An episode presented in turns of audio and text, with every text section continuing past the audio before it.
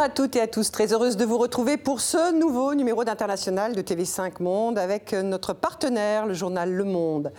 Venise, menacée par une montée historique des eaux, situation inédite depuis plus d'un demi-siècle. New Delhi, l'une des villes les plus polluées au monde, qui étouffe à nouveau sous un nuage de particules fines. Quant à Sydney, les feux de brousse sont à sa porte. Les incendies en Australie sont de plus en plus violents et de plus en plus précoces dans la saison. Dérèglement climatique, urgence climatique, les politiques ont-ils suffisamment pris la mesure de la menace? Emmanuel Vargon, secrétaire d'État auprès de la ministre de la Transition écologique et solidaire, est notre invité. Mais avant de la retrouver avec mon confrère Rémi Barou du journal Le Monde, on écoute un couplet de la comédie musicale Starmania, une chanson interprétée par Morane, la complainte de la serveuse automate.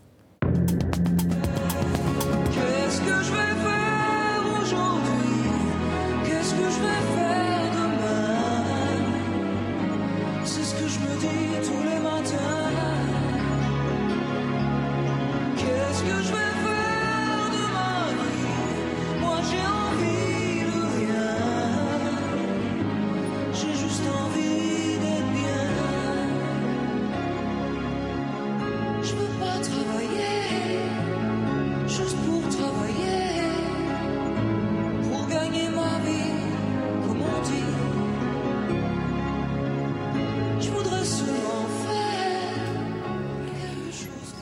Bonjour Emmanuel Vargon. Bonjour. Merci d'avoir accepté de répondre à nos questions, celles de TV5 Monde et de- du journal Le Monde avec euh, Rémi euh, Barou. Vous fredonniez ces chansons voilà, pendant que nous les écoutions, euh, parce que ces, ces paroles, vous les connaissez bien, vous les avez même chantées euh, à l'occasion de votre départ de la, la délégation à l'emploi et à la formation professionnelle, c'était en 2015. Euh, pourquoi avez-vous fredonné ces chansons? Parce que, Et puis après, vous me direz si aujourd'hui vous avez trouvé des réponses questions qu'elles posent. D'abord, euh, c'était un pot de départ, donc c'est un moment où on peut être un peu plus soi-même, un peu plus fantaisiste. Et moi, j'aime beaucoup les chansons. Je trouve qu'en fait, la chanson, c'est la poésie d'aujourd'hui. Et que la chanson, elle dit finalement des choses très importantes avec beaucoup de légèreté. Donc je trouve que c'est une belle manière de s'exprimer. Et j'aime bien cette chanson-là parce qu'en fait, elle pose la question du sens de l'action, du sens de ce qu'on veut faire. Et donc, c'était une manière de dire, voilà, je, clôture quelque chose, je pars pour une nouvelle aventure. Je partais dans le privé, en l'occurrence, euh, sans trop savoir où ça allait m'amener, et en disant que la question la plus importante, c'est à quoi on sert, quelle est notre place dans la société, comment on fait pour être content de se lever le matin, pas travailler pour travailler pour Oui, gagner parce que c'est ce que dit cette chanson. Les C'est ce que dit cette chanson. Je, je rappelle, c'est la, ch- la chanson dit pas question de travailler juste pour gagner sa vie. Alors, euh, moi, j'ai envie de vous dire aujourd'hui, là où vous êtes, vous êtes devenue une femme politique hein, par rapport à l'époque. Euh, que- quel, sens vous donnez à la mission que vous avez, que vous euh, prise en main là depuis que vous êtes au ministère de la Transition écologique et Je crois solidaire? qu'il n'y a pas de plus belle mission, il n'y a pas de mission plus difficile de contribuer à être à la hauteur des enjeux de la lutte contre le réchauffement climatique, de la biodiversité, en gros de l'écologie. Donc le sens de la mission, il est évident. Et on se lève le matin en se disant les enjeux sont gigantesques, on est un peu face à l'Himalaya, mais euh, on va monter la montagne étape par étape. Après, la question devient comment on y arrive. C'est une question difficile.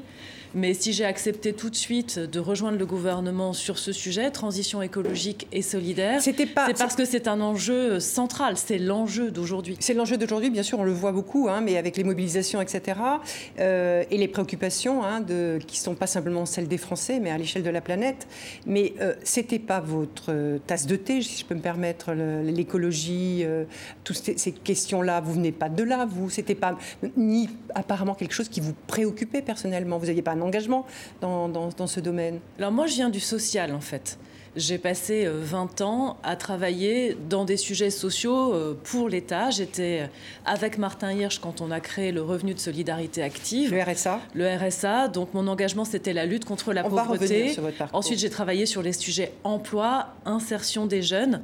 Mais en fait, les personnes fragiles, vulnérables, c'est celles qui sont à la fois euh, victimes du- des inégalités, euh, de, la difficulté à trouver sa place et gagner sa vie, mais ce sont aussi les premières victimes euh, du changement climatique. Donc en fait, le social mène assez vite à l'environnemental et les deux sujets sont extrêmement liés. On est un an après la première mobilisation des Gilets jaunes et le point de départ de cette mobilisation, c'était notamment euh, la taxe carbone. Comment est-ce que vous envisagez de pouvoir concilier cette exigence sociale et la question environnementale? Parce qu'on a l'impression que la clé n'a toujours pas été trouvée. C'était l'intuition de Nicolas Hulot quand il a créé son ministère de l'appeler transition écologique et solidaire. Et c'est vrai que la question que nous ont posée les Gilets jaunes, c'est euh, on n'est pas contre l'écologie, on est tous conscients du fait que le climat change, mais vous, vous devez nous proposer un chemin juste. Et depuis cette crise des Gilets jaunes, depuis le grand débat, c'est ce qu'on essaye encore plus de faire de concilier écologie et justice sociale. On a renforcé la prime à la conversion pour permettre aux Français qui n'en ont pas les moyens spontanément de changer de voiture, de mettre à la casse un vieux diesel et d'avoir une voiture neuve ou occasion récente qui pollue nettement moins. On a multiplié par deux le nombre de foyers qui ont accès au chèque énergie. Donc c'est une aide qui permet de payer ses factures en période de précarité énergétique. Moi, je me suis lancée dans un grand combat sur la rénovation des bâtiments parce que les pauvres payent tout plus cher. Et donc, les personnes qui sont en situation de pauvreté, elles ont aussi des factures de fuel ou d'électricité dingues. Moi, j'ai rencontré une famille dans l'Oise il y a quelques mois. Ils payaient 200 ou 300 euros d'électricité et 300 euros de fuel par mois, donc un truc du genre 500 euros par mois, pour essayer de chauffer un bâtiment qui fuyait de tous les côtés et où en plus on avait de la moisissure sur les murs. Donc c'est vraiment double peine. D'où le fait de travailler sur la rénovation, changer les aides, euh, améliorer l'accompagnement, etc. Donc on prend bien le sujet écologie aussi par le sujet social de plus en plus. Oui, c'est Martin Hirsch qui avait écrit ce livre, C'est cher d'être pauvre, hein, d'ailleurs, hein, avec Et qui il a vous raison. avez créé le, le RSA. Euh, avant de poursuivre cet entretien, euh, et- et- Emmanuel Vargon, je vous propose de revenir sur votre parcours avec ce focus d'Antoine Delpierre et Emmanuel Marty. On regarde. Petite devinette, nous sommes ici en 2018. Qui parle? La communicante pour un géant de l'agroalimentaire ou la ministre sous la présidence Macron, époque Gilets jaunes? Écoutons. Une vision, une stratégie, des actes mesurables et une transparence à l'intérieur d'un mouvement. De ce forum professionnel fin mai 2018 au ministère, cinq mois plus tard, sans transition, mais pas par hasard. Fille de Lionel Stoléru, ministre de Valéry Giscard d'Estaing et de François Mitterrand, vous revendiquez la filiation. Aux côtés de Michel Rocard, il avait lancé le revenu minimum d'insertion, le RMI. 20 ans plus tard, c'est vous qui portez aux côtés de Martin Hirsch le revenu de solidarité active, le RSA. Sous François Hollande, vous enchaînez les postes dans les ministères sociaux, santé, travail, sport, avant de rejoindre le monde de l'entreprise. La conquête d'Emmanuel Macron, vous la suivez de loin Enfin, pas si loin que ça en fait. Depuis votre poste de directrice chez Danone, où est aussi passé l'actuel ministre du Travail, vous apercevez d'anciens camarades de promotion de l'ENA, comme Édouard Philippe, actuel Premier ministre. Le service public vous rattrape. Lorsque vous entrez au ministère de la Transition écologique, tous les regards sont tournés vers les ronds-points de France et les réseaux sociaux. vos petites primettes de rien du tout.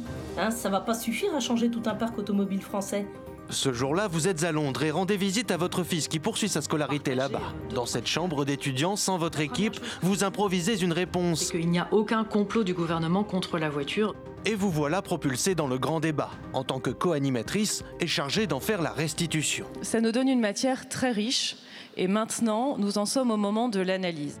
Aujourd'hui, entre ce grand débat et votre mission au ministère de la Transition écologique, vous conservez la méthode. Parole directe, déplacement calibré. Si vous dites faire confiance à votre bonne étoile, vous savez aussi qu'en politique, selon votre devise, la fortune sourit aux esprits préparés. Emmanuel euh, Vargon, nous allons parler bien sûr de, de l'état de la, de la planète et des réponses qui sont apportées euh, par, euh, par le gouvernement auquel vous appartenez, mais euh, parlons encore peu- peut-être euh, des Gilets jaunes. Aujourd'hui, nous sommes le 16 novembre. Euh, ils sont mobilisés, enfin ceux qui sont toujours euh, dans la rue pour les un an de ce mouvement. Il y a des réponses qui ont été apportées sur le plan, quelques réponses qui ont été apportées hein, sur le plan économique, notamment des 17 milliards d'euros hein, pour répondre à ces questions-là. Mais vous dites que le, gouvernement a entendu les Gilets jaunes et qu'il a commencé à répondre et à agir. Euh, manifestement, une partie de ce mouvement n'a pas entendu euh, le gouvernement puisqu'ils sont encore euh, mobilisés. Comment vous l'expliquez ça? En fait, Pour moi, les Gilets jaunes, mais aussi les personnes qui ont participé au grand débat, ils nous posent la question du modèle de société dans lequel on veut vivre. Et changer le modèle de société dans lequel on veut vivre, c'est forcément quelque chose de long pour lequel il faut qu'on construise étape par étape et donc ça ne répond pas complètement à l'urgence. Après, je pense que le gouvernement a pris deux actes finalement très forts. Le premier, c'est un soutien massif de pouvoir d'achat. Les 17 milliards d'euros. 10 milliards sur la prime d'activité, Oui. qui est d'ailleurs l'héritière du RSA activité, euh, que je suis fière d'avoir créé avec Martin Hirsch. Parce que ça, c'est du pouvoir d'achat aux personnes qui travaillent. Et puis, une baisse significative de l'impôt sur le revenu. Donc ça, c'est la partie pouvoir d'achat pour répondre à ce qui nous a été dit. On a du mal à boucler les fins de mois. Et puis, il y a la partie méthode, travailler autrement. C'est tout ce qu'on appelle l'acte 2 du quinquennat. C'est ce qu'a dit le président de la République euh, le 25 avril lors de son discours de clôture après le grand débat. C'est mieux comprendre les territoires, euh, différencier selon les régions, selon les villes, selon la manière dont on vit en France. C'est aussi trouver d'autres formes de concertation à côté de la démocratie représentative. Donc ce sont à la fois les débats sur les retraites et puis la Convention citoyenne sur le climat. Et après, dans la manière de travailler avec les Français, de faire de la politique, moi, j'essaye d'agir aussi différemment. Ça m'a aussi permis, moi, de changer ma- pratique, qui était de toute façon récente, hein, puisque je suis arrivée au gouvernement il y a un an. Maintenant, c'est ce que vous disiez, j'essaye d'avoir des, des, des temps en province beaucoup plus longs. Je pars trois jours, là je reviens de trois jours en Provence-Alpes-Côte d'Azur. vous continuez le grand débat alors sur les Je thématiques continue euh, des formes de débat. J'ai animé un débat euh, à côté, euh, à côté de Digne il y a deux jours. Là, c'était euh, c'était jeudi matin. Avec 120 personnes sur les sujets d'énergie renouvelable. Est-ce que panneaux solaires, éoliens, méthanisation, autre chose? Mais du coup, la place de l'énergie, la place de l'agriculture, les agriculteurs, est-ce qu'il faut qu'ils gardent leurs terres ou est-ce qu'il faut que leurs terres puissent servir à ces énergies renouvelables? Des choses très concrètes. Et puis des rencontres. Parce que vous voyez, je, je- je travaille sur la rénovation des bâtiments. Je voudrais vous parler d'une rencontre que j'ai faite pendant ce séjour. J'ai rencontré une dame qui s'appelle Juliette, 91 ans. Cette dame, elle voulait changer sa chaudière parce que sa chaudière marchait plus très bien. Elle vit toujours chez elle. Elle est encore euh, très pimpante hein, pour 91 ans, mais enfin quand même pas toute jeune. Et elle cherchait quelqu'un pour la renseigner, pour savoir de- à quelle aide elle a droit pour changer une chaudière au fioul. Eh ben, il n'y a pas de service public euh, dans les Alpes de Haute-Provence pour faire ça. Donc elle a écrit au préfet, elle a écrit au ministre, elle a écrit au Premier ministre, Ah oui. elle a reçu une lettre lui disant bah en fait euh, faut aller voir l'ADEME à Marseille avec un numéro de téléphone qui était L'ADEME, faux. euh, L'ADEME, l'agence de l'énergie Énergie, à voilà. Marseille. Ouais. Évidemment, elle habite Digne. 91 ans, elle va pas aller à Marseille. Mhm. Et donc moi qui me bats pour qu'on ait euh, un service de proximité partout en France euh, pour toutes les Juliettes de France, bah, ça m'a permis de dire au président du conseil départemental, aux élus, écoutez franchement, nous on vous propose un partenariat pour créer des espaces un peu partout pour pouvoir renseigner les gens, ce serait bien que ça se produise. Donc c'est aussi une autre manière de Mais pas fait, que discuter avec les parties dire- prenantes, Oui, voilà, alors, de- ce que vous êtes en train de nous comprendre les dire- problèmes des gens. Ce que vous êtes en train de me dire pour répondre à ma question sur euh, pourquoi certains sont encore dans la rue, c'est que en fait, c'est des gens qui ressemblent à Juliette et qui ont le sentiment de ne pas être entendus, de ne pas trouver de réponse aux difficultés du quotidien. Et donc, on est bien au-delà de la. C'est- des gens à qui on a apporté des morceaux de réponse, pouvoir d'achat, organisation un peu différente, mais qui, qui savent qu'il faut qu'on change assez profondément et qui attendent des réponses encore plus profondes et donc qui prennent plus de temps à apporter. Donc la politique, c'est une question de temps. Comment est-ce qu'on répond vite et comment est-ce qu'on répond en profondeur? Si on ne répond que vite, on ne fait que des choses superficielles, ça n'est que du gadget.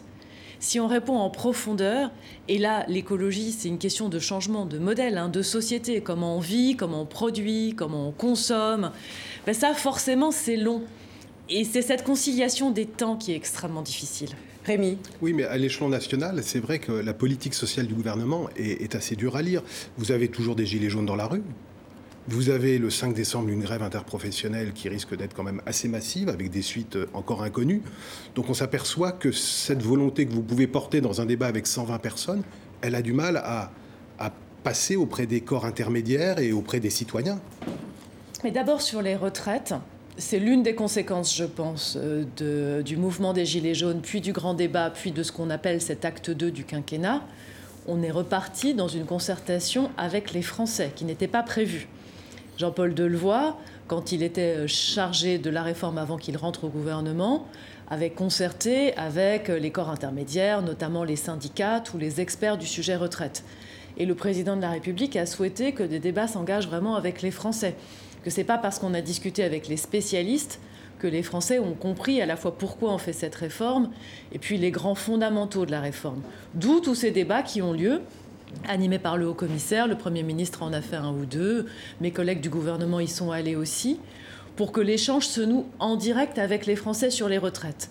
Après, est-ce que ça suffit? Comment va se passer la manifestation du 5 décembre? C'est difficile à dire. On touche à la fois les régimes spéciaux et puis, euh, en fait, le régime général, donc les retraites de tous les Français.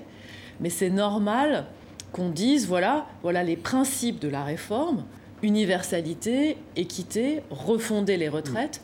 Et c'est normal aussi que euh, les différents régimes spéciaux et les différentes professions s'inquiètent.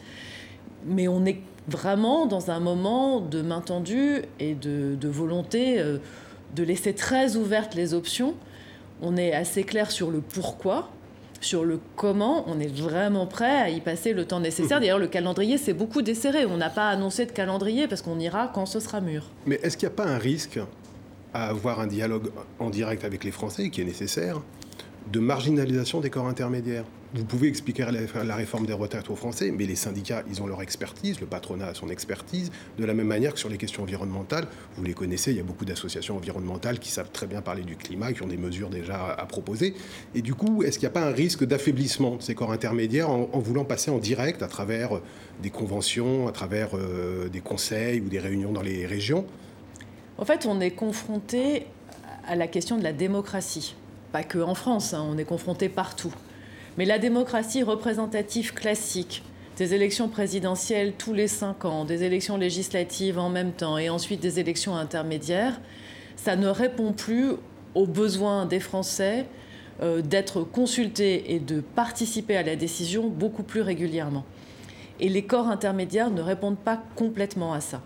La taxe carbone, elle avait été à peu près acceptée par tous les corps intermédiaires. Elle avait été votée par les parlementaires, Et tous les partis politiques. par tous les partis politiques. En 2014, hein, puisque c'était Et l'année de. les de- corps intermédiaires, les syndicats, les associations étaient en gros d'accord. Je dis en gros parce que il y avait aussi beaucoup de questions sur comment on le fait et on n'aurait pas dû le faire comme on l'a fait. Donc je veux pas, je veux pas leur faire dire ce qu'ils n'ont pas dit, mais quand même il y avait une forme de consensus global.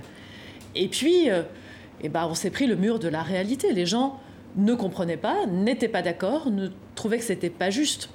Donc il faut qu'on arrive à, à construire avec les corps intermédiaires. D'ailleurs, on a repris contact avec les syndicats, les associations, ceux qui ont signé ce qui s'appelle le pacte du pouvoir de vivre. Et donc, on ne peut pas opposer les deux, mais on ne peut pas dire les élections et les corps intermédiaires, ça règle la question de la démocratie en France ou ailleurs. Ça n'est plus vrai. Euh, Donc, il faut inventer autre chose. D'accord. Pour finir sur cette question des, des- des Gilets jaunes, on vient d'évoquer euh, la mobilisation du, du 5 décembre prochain. Est-ce que vous craignez euh, un, un embrasement, vous, à nouveau, de, de- de ce mouvement? Ou est-ce que vous êtes plutôt optimiste euh, sur, sur l'évolution? On est forcément un peu inquiet. On est forcément un peu inquiet parce qu'on a vécu toute cette période précédente et parce qu'elle nous a appris aussi qu'il faut mieux écouter, mieux percevoir les signaux, euh, comprendre ce qui se passe dans le pays de façon peut-être un peu différente de ce qu'on faisait avant. Après, c'est un petit peu tôt pour répondre à la question. Je pense que ce que je peux dire, c'est qu'on sera vigilant et réactif. Donc, en fonction de la manière dont les choses se passeront, on ajustera encore une fois sur les retraites, on est clair sur la direction. Et je pense que la direction est juste. On est très ouvert sur le calendrier et sur les modalités. Alors peut-être quelques questions sur euh, cette convention citoyenne hein, pour le climat qui est née après le, grand débat. C'est donc euh, 150 euh, citoyens tirés au sort qui doivent, euh, dans un esprit de justice sociale, hein, parce que c'était important pour eux, trouver des solutions concrètes en faveur de, l'environnement et, de la transition écologique. Elle, se réunit euh, ce week-end, hein, cette, euh, convention citoyenne. C'est, euh, je crois que c'est la troisième réunion. Elle a été. euh, Nicolas Hulot est intervenu hier devant. euh, il était auditionné. Il a été quand même assez critique. euh, il avait déjà été critique sur cette convention, sur la façon dont elle était euh, composée. Mais hier, il a redit ce qu'il avait dit quand il a quitté le, ministère de la Transition écologique et solidaire, que c'était euh, un ministère sans moyens euh, et que qu'il n'y avait pas vraiment euh, la possibilité de faire ses propres choix. Qu'est-ce que vous lui répondez à Nicolas Hulot, vous qui êtes euh, secrétaire d'État dans ce ministère aujourd'hui? Alors moi, cette convention, j'y crois. J'y crois parce que j'ai vu, j'ai participé à beaucoup de débats avec des gens pendant toute cette période. Et parce que je sais qu'en fait, un, ils sont conscients de la nécessité de changer et que finalement, si on pose les bonnes conditions, ils y sont prêts. Mais qu'un débat de deux heures euh, au fin fond de l'Allier, dans un débat à l'Enax où j'étais avec le Premier ministre et on a vu des agriculteurs, un débat de deux heures dans les Alpes d'Haute-Provence la semaine dernière, ça permet d'amorcer une discussion, mais ça ne permet pas de construire vraiment des solutions. Donc cette convention, c'est 150 personnes tirées au sort. C'est une petite France. Elle est représentative des Français.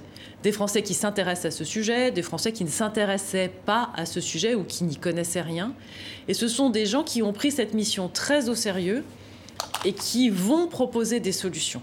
Et nous, on s'est engagé, le président de la République s'est engagé à reprendre les propositions, ouvrez les guillemets, sans filtre, fermez les guillemets, et à les porter devant le Parlement, voire au référendum.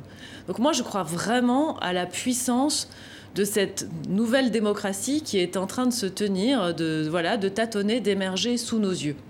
Alors Nicolas Hulot lui disait que c'était bien les citoyens, mais qu'il aurait fallu des experts à leur côté, parce que eux savent euh, pour aller plus vite, et puis qu'il aurait, notamment ils auraient dû avoir un droit de veto peut-être sur euh, Mais- des décisions qui étaient prises, euh, qui concernaient ces thématiques-là. Des experts, il y en a, hein, puisque les citoyens auditionnent des experts, ont vu beaucoup de monde et construisent leurs propositions euh, au vu de ce que leur proposent les experts. Après, ça va rentrer dans le débat parlementaire. Donc à ce moment-là, il y aura rediscussion jusqu'à ce que ça devienne la loi. Mais pour répondre à l'autre partie de la question, moi je suis une optimiste, c'est mon tempérament. Sur la question, sur, Sur la... question, est-ce qu'on peut faire quelque chose, chose au ministère, ministère. de l'écologie? Voilà. Je suis une optimiste, donc euh, si je regarde un verre, je le verrai toujours à moitié plein et pas à moitié vide. Ça, c'est vraiment un, un trait de caractère. Je, je pense que la prise de conscience à l'intérieur du gouvernement, la prise de conscience du président, du Premier ministre ont avancé vite. Parce que le message de Nicolas Hulot, qui est aussi mon message aujourd'hui, qui est, en fait, c'est un changement de société. C'est pas périphérique l'écologie, c'est juste le centre du modèle de demain, du modèle économique, du modèle social. Et c'est même pas seulement la planète, c'est aussi le vivant au sens lien social. Qu'est-ce qui nous unit?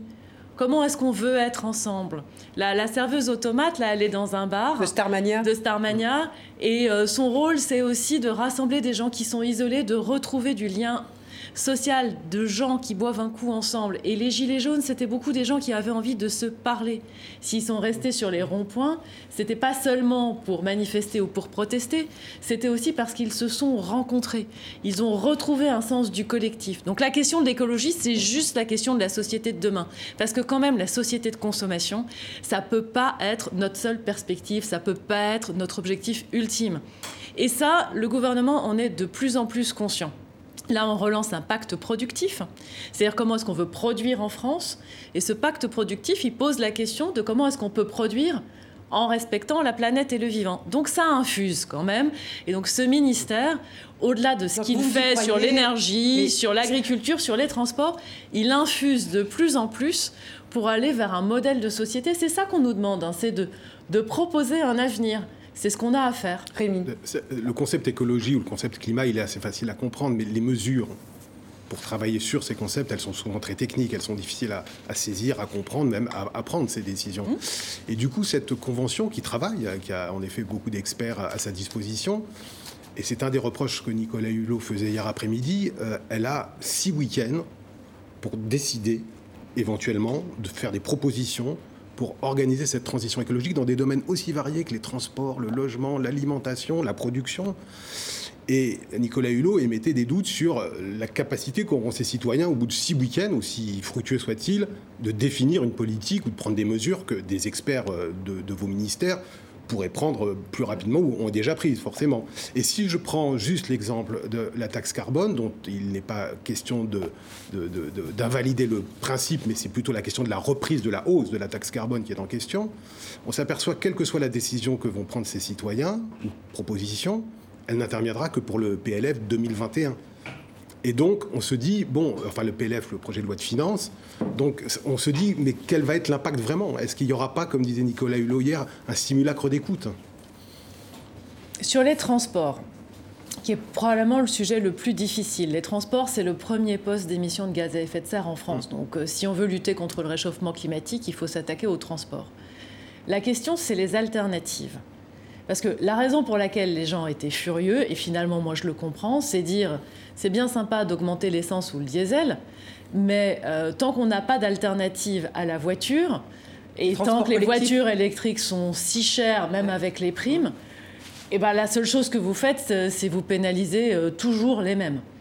Donc la question sur laquelle travaillent les citoyens, c'est est-ce qu'on peut imaginer des alternatives et comment? Comment est-ce qu'on accélère le covoiturage? Est-ce que c'est ça la bonne solution? Comment est-ce qu'on peut essayer de monter des transports euh, collectifs un peu différents, intermédiaires entre euh, la ligne type RATP euh, et puis le bricolage local, pour permettre aux gens de prendre moins leur voiture? Est-ce que c'est possible de dire quand vous allez juste à la boulangerie qui est à un kilomètre, la voiture n'est pas forcément indispensable? Donc en fait, c'est des réponses très concrètes. Ça se passe dans la Convention et on verra bien ce qu'ils nous proposent. Et c'est aussi pour ça que moi je passe autant de temps sur les sujets et les projets locaux. Parce que finalement, ça se passe aussi à l'échelle locale. Quand moi je, vois sur des territoires euh, des contrats de transition écologique dans lesquels on multiplie les aires de covoiturage et dans lesquels on structure le covoiturage, en fait c'est aussi efficace que la question en général de comment est-ce qu'on fait pour limiter les gaz à effet de serre. Donc pour moi la réponse elle est en partie nationale. Et je pense que cette convention peut au moins nous donner des pistes. Et puis si au bout du cinquième week-end, les 150 nous disent il nous en faut pas 6 mais 7, ben, on verra. C'est pas ça la question. Mm. Donc le temps, euh, ce sera le temps qu'ils souhaiteront prendre. mais je pense qu'une partie de la réponse peut être dessinée par les citoyens qui finalement seront peut-être plus courageux, plus offensifs, plus imaginatifs que le compromis qui se dessine entre un projet du gouvernement revu avec les syndicats, revu avec les parlementaires et qui finit par une forme de plus petit dénominateur commun. Oui. Donc ça peut finalement être plus audacieux. Mais la question que vous pose euh, Rémi euh, Barou, c'est que c'est quand même de vous, demander si cette démocratie environnementale qui est expérimentée avec cette convention, c'est pas un peu de l'habillage, puisque de toute façon vous avez quand même des techniciens, des experts qui eux devraient euh, vous faire remonter ces informations qui, passent par, par cette convention. Comment ça se fait qu'aujourd'hui aujourd'hui, on a encore besoin d'aller, euh, de monter une telle convention. Et en fait, la vraie question, c'est est-ce que, est-ce que ça va vraiment servir à quelque chose? En fait, ce n'est pas des solutions techniques qu'on cherche. Les solutions techniques, les avis d'experts, on en a plein. Toutes les semaines, on a un nouveau rapport qui nous explique à la fois à quel point euh, la situation est préoccupante et puis qui pose des pistes. La question, c'est l'acceptabilité des pistes. Qu'est-ce qui est acceptable pour les gens? C'est la même question que la question précédente des Gilets jaunes et du grand débat. Je prends l'agriculture. On sait qu'il faut qu'on réduise très fortement les pesticides. On sait qu'il faut qu'on aille vers une agriculture différente qui respecte plus la nature. Comment est-ce que les citoyens peuvent aider à ça pour sortir de l'agribashing, pour sortir de cette énorme défiance entre mm. les Français et les agriculteurs? Est-ce qu'ils sont prêts à payer un peu plus cher? Dans mm. quelles conditions? Sans que ça pèse toujours sur les plus fragiles. Euh, comment inciter les agriculteurs à changer leurs pratiques Ça, c'est des questions finalement qui sont des questions citoyennes. Mais prenons un exemple, l'agriculture. Si les citoyens, à travers cette convention, la question ne leur est pas posée, mais imaginons qu'ils disent on voudrait que la distance d'épandage soit de 100 mètres pour la sécurité de nos enfants le gouvernement suivrait? Alors qu'il faut rappeler, alors que, alors rappeler peut-être, Rémi, que c'est... La distance d'épandage entre, dans les champs, par rapport aux habitations.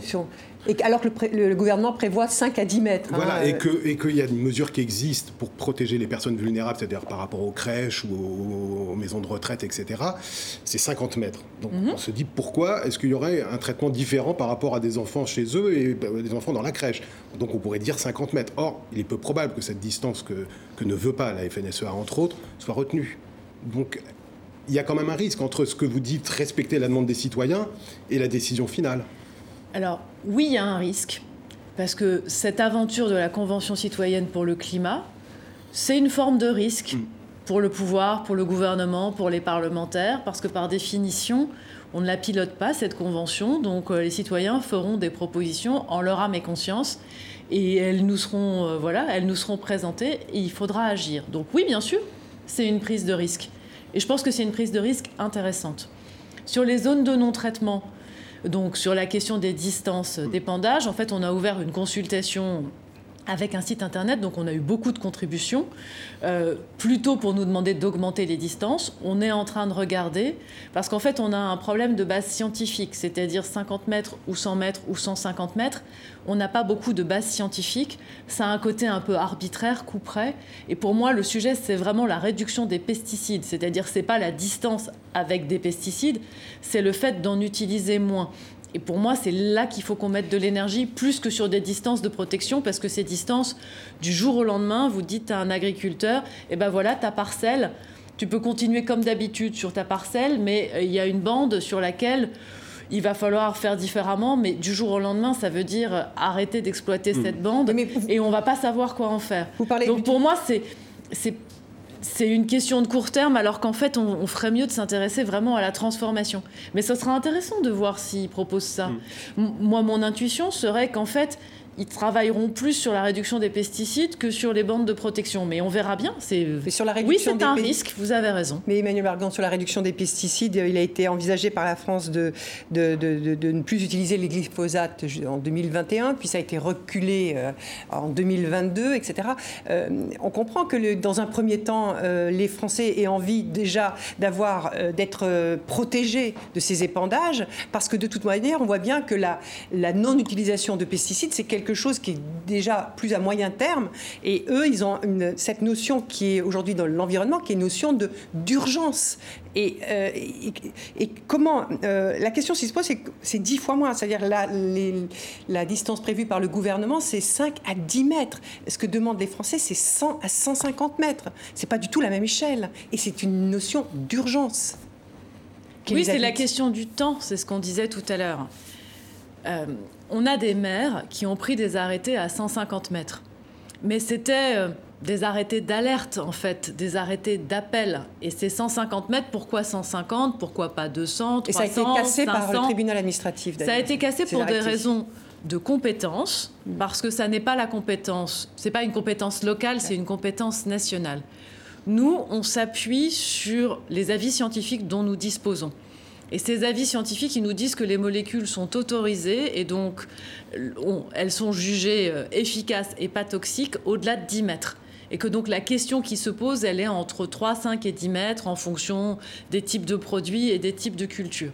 Donc on s'appuie là-dessus parce que ces décisions, ça va être une décision régalienne, il faut qu'elle soit fondée en droit, il faut qu'elle soit fondée sur la science. Moi, je ne prends pas ces 150 mètres à la lettre. Je les prends comme une demande de sortir progressivement des pesticides. Et oui, on travaille avec les filières, notamment la viticulture, pour voir comment on peut arrêter le glyphosate. Moi, utilise j'en- énormément J'en de ai vu pas mal des hein. viticulteurs qui sont en train de faire des expériences pour euh, désherber autrement, soit à la main, soit désherber mécaniquement, pour trouver des produits alternatifs.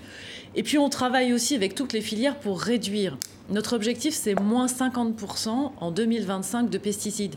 C'est ça le vrai objectif. C'est une agriculture qui dépend moins des pesticides, qui respecte plus les sols. Alors peut-être que ça va pas assez, Assez vite. C'est du, moyen terme. Mais, hein. Les Français mais ont y a besoin de a- réponses immédiates. Il n'y a certains pas de risque aigu démontré. On n'est pas en train de mettre en péril la santé des gens parce qu'on ne le fait pas demain.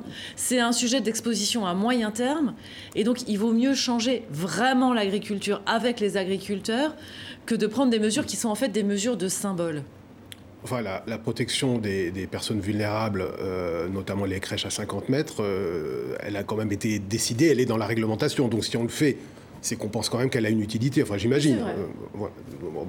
Alors sinon, sur euh, justement cette, cette question d'urgence et la visibilité un peu de la politique du gouvernement s'agissant des questions environnementales, il y a une décision qui a été annoncée au troisième Conseil de défense écologique, euh, qui était l'arrêt d'Europa City. Donc on peut dire c'est une mesure qui satisfait les organisations environnementales. Europa City. C'était un grand centre Commercial. commercial et culturel, culturel. prévu dans le triangle de Gonesse, donc au nord de Dans le Paris. nord de Paris.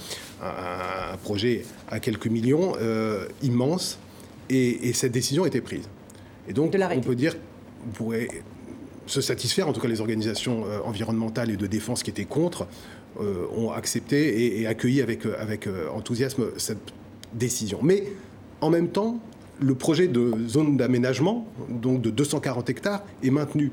Et donc la visibilité qui est, on ne fait pas Europa City parce que l'artificialisation des sols, ça suffit, ça a été dit par le Premier ministre, ça a été dit par le chef de l'État, par le ministre aussi, et, on s'aperçoit qu'il reste ce projet d'aménagement. donc l'artificialisation des sols, en fait, n'est pas remise en question. C'est juste le symbole Europa City qui est...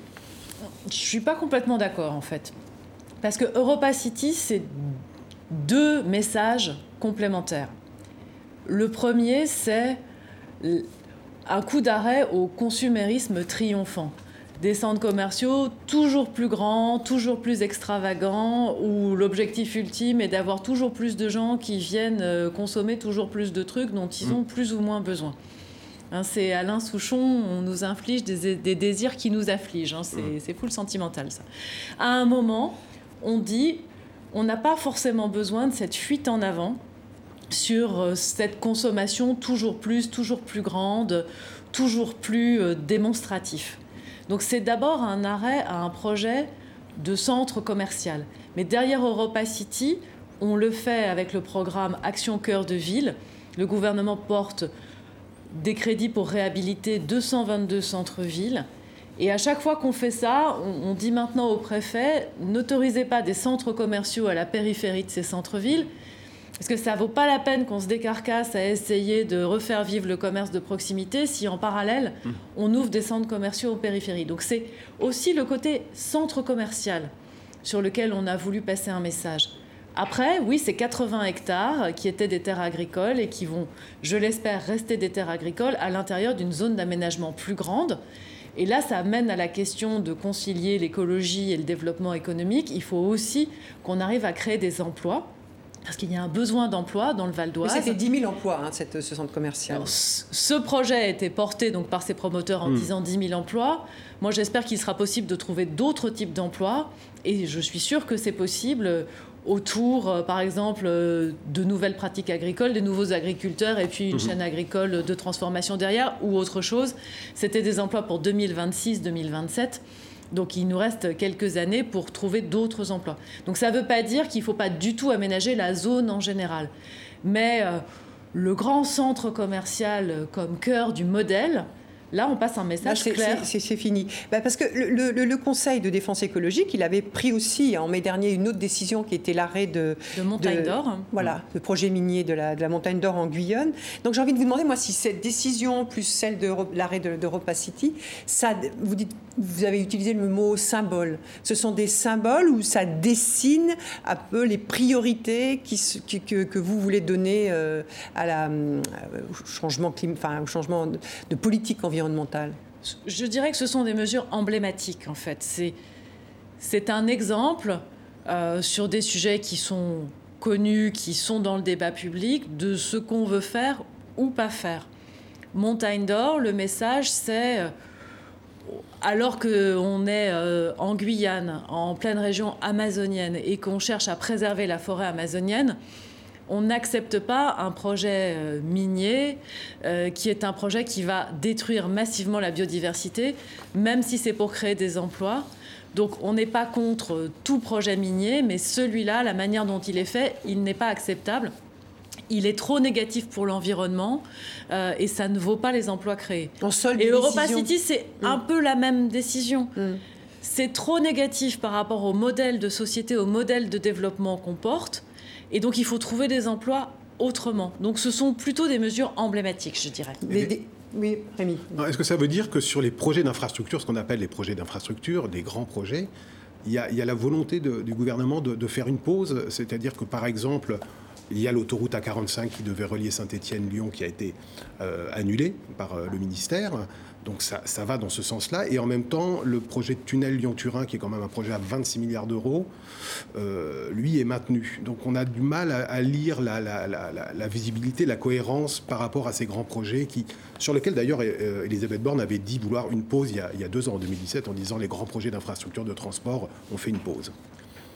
En fait, ce qu'on cherche, euh, c'est l'intérêt général d'une certaine manière. On cherche à trouver la bonne résultante, de savoir quelle est la bonne décision face à des considérations et des besoins qui sont chacun légitimes individuellement, mais la somme de ces besoins, ça mène où? C'est ça la question. Donc projet par projet, je pense qu'on va les regarder avec un objectif de développement économique, un, un, objectif de protection environnementale, un objectif de justice sociale. La question de savoir quel est le modèle qui se dessine à travers le projet, et puis projet par projet, on répondra. Mais c'est vrai qu'on va regarder ça d'encore plus près et pas se dire tout ce qui crée de l'emploi ou de l'activité est bon à prendre. Parce que quand même, une France couverte de lotissement à la périphérie des villes, euh, dont euh, la perspective est le centre commercial et tout ça relié par des routes pour lesquelles il faut prendre sa voiture et aucun lieu de convivialité, aucune alternative, c'est plus la France dans laquelle on veut vivre. Et c'est aussi ce que nous disent les Gilets jaunes. Hein. Les ronds-points, c'est la négation de la convivialité. Le rond-point, c'est le lieu de, trafic des voitures et c'est devenu l'endroit où on se rencontre. C'est quand même un symbole. Donc ça pose cette question-là. Donc on regardera ces projets en se demandant projet par projet finalement, c'est quoi le modèle de société sous-jacent du projet et est-ce que c'est ce modèle qu'on veut? Et on est pas mal à plaider pour un nouveau modèle de société. Voilà, c'est la réponse que vous donnez en, retoquant, si je peux me permettre d'utiliser ce mot, un certain nombre de, un certain nombre de projets. Euh, la France, c'est aussi les accords de Paris hein, en 2015, euh, dont elle est très très fière, mais c'est aussi un pays qui est souvent euh, critiqué pour sa timidité face à l'urgence climatique. Euh, elle est dans le viseur de Bruxelles depuis dix ans, euh, notamment pour l'augmentation euh, de ce fameux dioxyde d'azote, hein, qui est ce gaz émis par euh, notamment les véhicules diesel et le trafic routier. C'est 40, enfin, une évaluation de 48 000 morts pour des problèmes liés à la pollution de l'air. On parle beaucoup depuis le début de cet entretien de la notion d'urgence. Pourquoi il n'y a pas euh, un plan d'urgence pour restreindre cette pollution et des mesures qui permettent de, juste respecter euh, les, les normes qui ont été fixées? Alors on y travaille vraiment sérieusement parce que c'est un sujet hyper important. Elisabeth Borne s'est beaucoup investie sur ce sujet, notamment euh, dans la loi sur les transports qui s'appelle la loi d'orientation des mobilités, qui crée le principe de zones avec un trafic réduit. Ça s'appelle des zones à faible émission. Et l'idée, c'est que dans toutes les métropoles, villes, ou d'ailleurs la vallée de l'Arve, hein, par exemple, qui est la vallée euh, en aval de Chamonix, qui était également extrêmement polluée, extrêmement polluée on puisse poser des mesures de restriction de trafic justement pour euh, limiter les émissions de particules. Après, c'est difficile. Hein. La métropole du Grand Paris l'a fait. Donc, c'est le fait d'interdire l'entrée dans une zone aux véhicules les plus polluants, ceux qui ont des vignettes critères avec des numéros les plus élevés. Et les gens nous disent. Bah oui, mais comment je fais? Moi, j'ai ma vieille fourgonnette, j'ai mon vieux diesel, et donc ça nous ramène à la capacité à aider au changement de voiture, à trouver d'autres types de transports. Mais on est obligé de prendre des mesures restrictives et on les prend progressivement parce que là, on a une responsabilité de santé publique, donc on en est conscient. Ça, ça veut dire quand même que l'écologie, si elle ne doit pas être punitive, vieille formule de Madame Royal, euh, elle n'est pas forcément indolore. Euh, par exemple, qu'est-ce que vous allez faire s'agissant de l'écotaxe, enfin d'une taxe éventuelle sur les poids lourds qui pourrait revenir, qui avait été supprimée par euh, Madame Royal avec la colère à l'époque des bonnets rouges, on s'en rappelle, c'était il y a 4 ans. Et du coup, qu'est-ce que vous allez proposer pour à nouveau essayer de réguler ce transport de poids lourds qui est très important en France? Mais c'est sûr que l'écologie, c'est pas indolore. Je voudrais juste répondre à ça avant de répondre sur les poids lourds. Parce qu'à un moment, il faut changer. Et donc, en fait, ceux qui ont le plus de moyens, les, les, plus favorisés dans notre société, ils peuvent changer, ils ont envie de le faire et ils le font par eux-mêmes. Et donc la question, c'est comment on fait pour que ce ne soit pas un luxe et que ça ne soit pas une punition pour ceux qui, eux, ne peuvent pas changer. Une des manières de faire ça, c'est quand on renchérit un prix, que ce, par exemple le prix de l'essence ou autre, on redistribue totalement ce qu'on gagne avec cet argent pour les plus fragiles, les plus précaires ou ceux qui ne peuvent pas faire autrement. Et donc que si tout le monde paye un peu plus, cet argent retourne tout de suite à ceux qui en ont le plus besoin. Et du coup, si cela arrive aussi à changer leur comportement, ils sont bénéficiaires nets de la mesure. Je pense que c'est ce genre de choses qu'il faut faire. Après, pour les poids lourds, moi, il me semble qu'il faudrait y revenir. Parce que ça n'est pas raisonnable de laisser ces poids lourds euh, émettre massivement des particules, donc polluer massivement, fréquenter les routes, et donc ce qui nécessite après l'entretien des routes, alors c'est compliqué parce qu'il faut le faire au plan communautaire, c'est-à-dire on a la libre circulation dans l'Union européenne, donc c'est plutôt une question euh, pour euh, euh, notre groupe Renew au Parlement européen, pour Pascal Canfin qui préside la commission environnementale du Parlement européen, pour notre commissaire Thierry Breton qui vient d'être approuvé. C'est une question qu'il va falloir porter au plan communautaire, mais ces camions, il faut qu'ils payent. Hein, L'Allemagne paye. Pardon? L'Allemagne a une écotaxe sur les camions. Bah, dans ce cas-là, ça veut dire qu'on peut probablement avancer. Moi, j'y suis favorable. Mais alors, ça, ça nous amène à la question de la fiscalité euh, environnementale. Et euh, il y a eu cette déclaration du FMI qui a dit que sans augmentation d'une taxe carbone à un niveau globalement trois fois supérieur à ce qu'elle est aujourd'hui, il n'y aurait pas de limitation de hausse des températures. Donc, euh, et que c'est donc la fiscalité qui est la plus efficace pour, pour faire évoluer les comportements des consommateurs. Alors... D'abord, je voudrais partir de là où on en est en France, parce que la France est quand même un des rares pays à avoir une taxe carbone.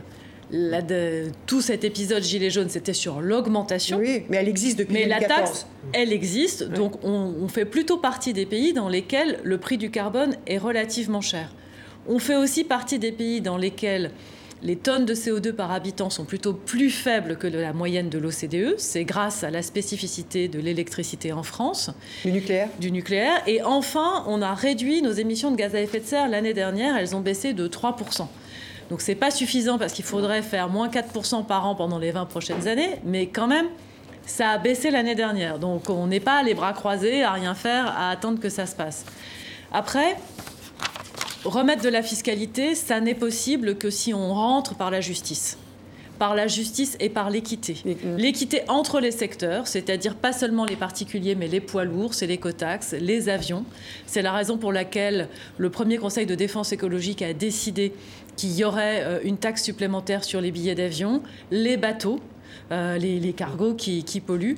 Donc tous les émetteurs. Si on ne, ne touche pas tout le monde, ça n'est pas acceptable. Et après, s'il y a plus de recettes, il faut que ces recettes financent euh, les plus fragiles, que ces recettes permettent aux plus fragiles d'isoler leur logement, de changer de, de voiture. Donc une redistribution très forte, très forte. parce que on ne fera reste... jamais la transition écologique si on la fait pas avec les plus fragiles et pour les il plus fragiles. Une minute, Emmanuel Vargon, avant d'arriver à la fin de cet entretien. Juste peut-être une question sur les mobilisations très importantes autour de ces, de ces questions d'écologie, de, de, d'environnement. Euh, il y a ces mouvements de, jeunesse, il y a aussi ce, ce mouvement euh, de désobéissance civile, extinction, euh, rébellion. rébellion. Euh, je voudrais avoir, euh, vous, votre avis. Euh, vous, comment, comment, vous le, comment vous le comprenez Et est-ce que, encore une fois, cette notion d'urgence n'est pas ce qui prédomine à ce type de mobilisation? Moi, mon sujet, c'est comment on transforme le désespoir en action. Parce que ces mobilisations, c'est des mobilisations de gens qui sont dans la prise de conscience, et d'ailleurs, les 150 citoyens de la Convention citoyenne, ils ont dit qu'ils ont pris une bonne grosse claque pendant la première session quand ils ont compris où on en était. Donc la prise de conscience, comment elle ne mène pas au désespoir, à la défiance, au rejet de tout et à l'extrémisme, et comment elle mène à l'action. Donc c'est bien la prise de conscience, mais moi, il faut qu'on arrive à ce que ces mobilisations, elles mènent à construire et pas juste à euh, dénoncer. Et ça sera le mot de la fin, et je vous remercie infiniment, euh, Emmanuel Largan, d'avoir euh, accepté notre invitation, d'avoir répondu à nos questions, celles de Rémi Barou du journal Le Monde, partenaire de cette émission, à celle de TV5.